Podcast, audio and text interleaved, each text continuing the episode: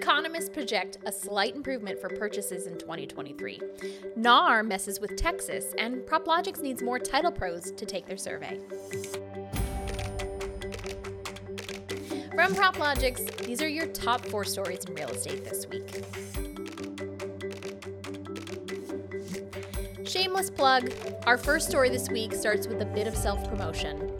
Each year, PropLogix surveys closing professionals about their biggest challenges and standard practices around title production.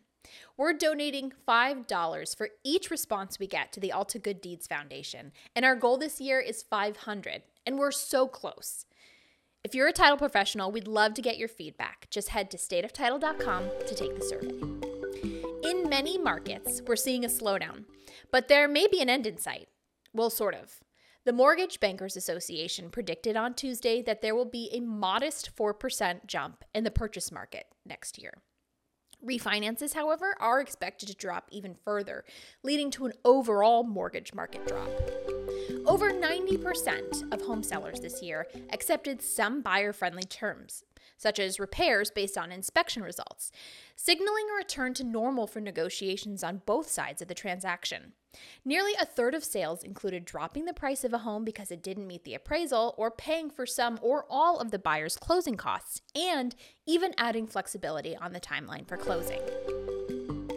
Brokers and agents in Texas take issue with the National Association of Realtors ban on pocket listings. NAR says all homes must be on the MLS within one day of marketing it to the public. In Texas, it's common practice for a seller to ask an agent to keep a listing off the MLS. This way, they can avoid reassessments and possible property tax hikes, which benefit both buyers and sellers where the deal is concerned. NAR says the rule exists to prevent unfairness.